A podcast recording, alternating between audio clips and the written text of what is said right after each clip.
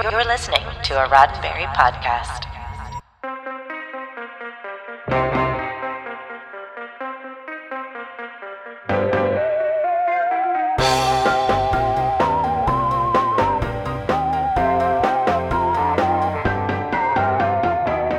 I'm Earl Green, and this is your Sci Fi 5 5 minutes of science fiction history for March 6th. It was released to complete the original trilogy of an incredibly successful video game series and was met with both critical acclaim and a shipload of controversies. Mass Effect 3 was released on this day in 2012. Before we get into what went right and what went wrong with Mass Effect 3, let's get into a bit of background. The original Mass Effect was released in 2007 and was a massive hit. The original game takes place in the year 2183, where interstellar travel is possible. A governing body known as the Citadel Council controls much of the galaxy, trying to keep the peace among the various alien races, including humans.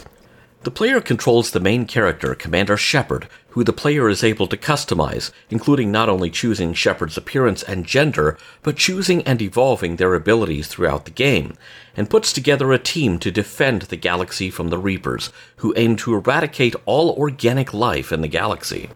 Shepard's adventures continue through Mass Effect 2 and then into Mass Effect 3, but they aren't just standalone games. The Mass Effect series has a lot of choices and variables that make each game unique to the player. So one of the keys to the success of the series was the ability to import save data from the previous game, including the aesthetic preferences and consequences from your story choices therein.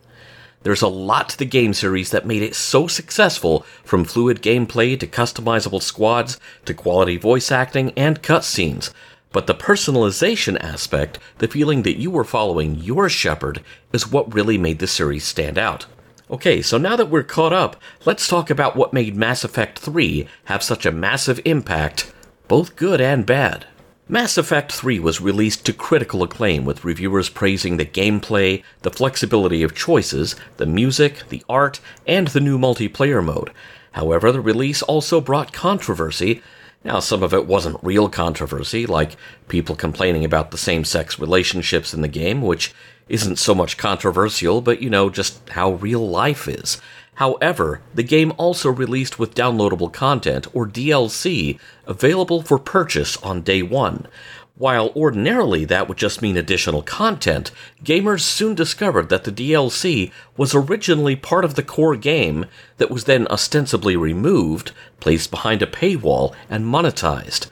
There were other controversies too, like the inclusion of gaming personality Jessica Chobot and the stock photo reveal of Tali's face, but by far the biggest controversy was the endings of the game.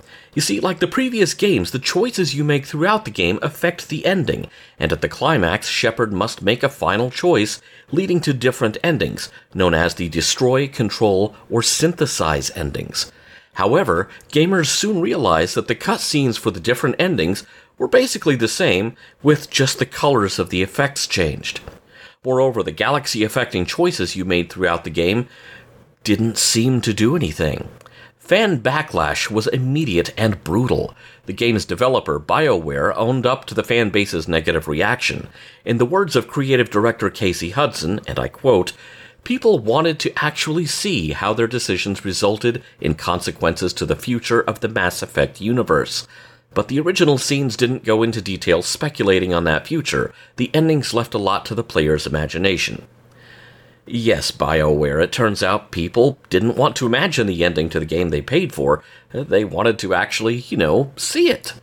BioWare quickly released a free DLC called the Extended Cut that not only fleshed out the different endings, but added resolution to some of the game's other choices. Mass Effect 3 may have had a divisive release, but it was by no means the end of the franchise. But that's a story for another time. This has been 5 minutes of science fiction history, your daily Sci Fi 5 for March 6th. Sci Fi 5 is produced by Roddenberry Entertainment.